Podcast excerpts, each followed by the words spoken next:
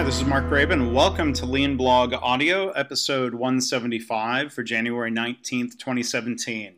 Today's post is titled, You Don't Build a Culture of Continuous Improvement by Waiting Until Your Culture is Totally Ready for Continuous Improvement.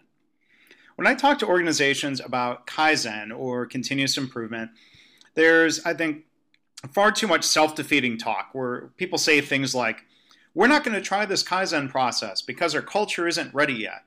That's not only self defeating, it's self fulfilling prophecy. If you don't work on continuous improvement, you'll never have a culture of continuous improvement. It's like saying, I won't exercise until I'm in good enough shape to look good at the gym. So I don't understand how people are comfortable saying we're not going to try continuous improvement, regardless of the reasons they give. When you press the issue and ask when they think their culture will be ready, I've never really heard a good answer. If you ask, what would it take? What actions can you take to make the culture ready? There's not much of an answer usually. Some organizations always seem to think they'll be ready six months from now, and that six months always slides back over time. We're not ready seems like an excuse. It sounds like we don't want to try or we're comfortable with the way things are, and that's sad. Or maybe people are scared to try and fail. Now, look, I'm empathetic. I understand that people are busy, um, which I see as a problem to solve, that busyness. I can't lecture people to not be scared, but I can encourage them to start small. The psychologist Robert Maurer, PhD, is brilliant on the idea of starting small. If you check out his books and my previous podcast with him, you can go to leanblog.org slash 153 to hear that. Or if you want to see links to his books and other posts, uh, go visit the page for this episode, leanblog.org slash audio 175. So we need to learn by doing, starting now. You know, we learn by doing. And at some point, you have to just start. You know, take down the stop sign and put up a start sign.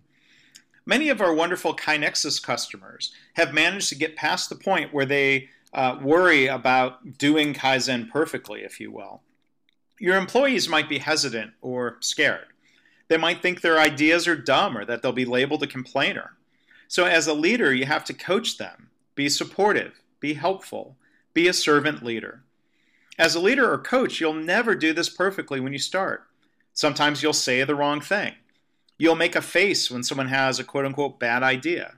You'll have to apologize. And you'll learn from these mistakes, I, I hope, and you'll get better you'll be practicing Kaizen, if not practicing lean. So start small, take baby steps, learn by doing, hopefully with a good coach or mentor.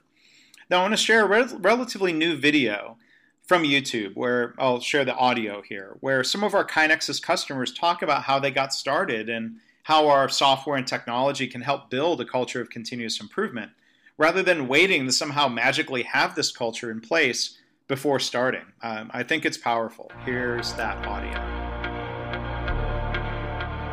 Sometimes, when you're looking at creating a culture of continuous improvement, we may want to start laying that groundwork before you think about introducing technology. But sometimes that technology can actually help build that culture of continuous improvement? For us, um, you know, really having KaiNexus has allowed us to drive the culture as opposed to waiting to have everything in place, you know, about lean and all the methodologies and the different tools that you're going to use.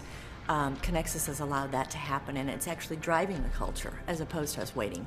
I think in relation to culture, one thing is that you're never going to have the culture right. But I've found that through the use of KaiNexus, we're able to be fostering that culture. We're able to be developing that culture with KaiNexus because we have that transparency to see where those culture problems are. The ideas are, are visible, everybody can see them. Managers are able to review them. Um, you know, there's due dates, so it holds people accountable uh, to getting the work done. And, and then obviously, if we can't if we can't implement the improvement, then talking about the why. So I think that's really important for employees to understand. Everybody's getting involved there's real time communication, there's documentation of what we've done, and can celebrate that.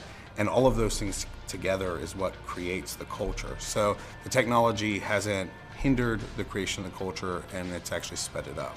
So if you want to see the actual video, again, go to leanblog.org slash audio 175. You'll find links if you go there to our KaiNexus YouTube channel, our blog, our podcasts, our webinars, including a library of on demand webinars. There's lots of free content there. And you can go leave a comment. Be curious what your thoughts are about this idea of not getting started until the culture is ready. How do you get the culture ready? How do you make progress? Would love to hear from you again. leanblog.org slash audio 175.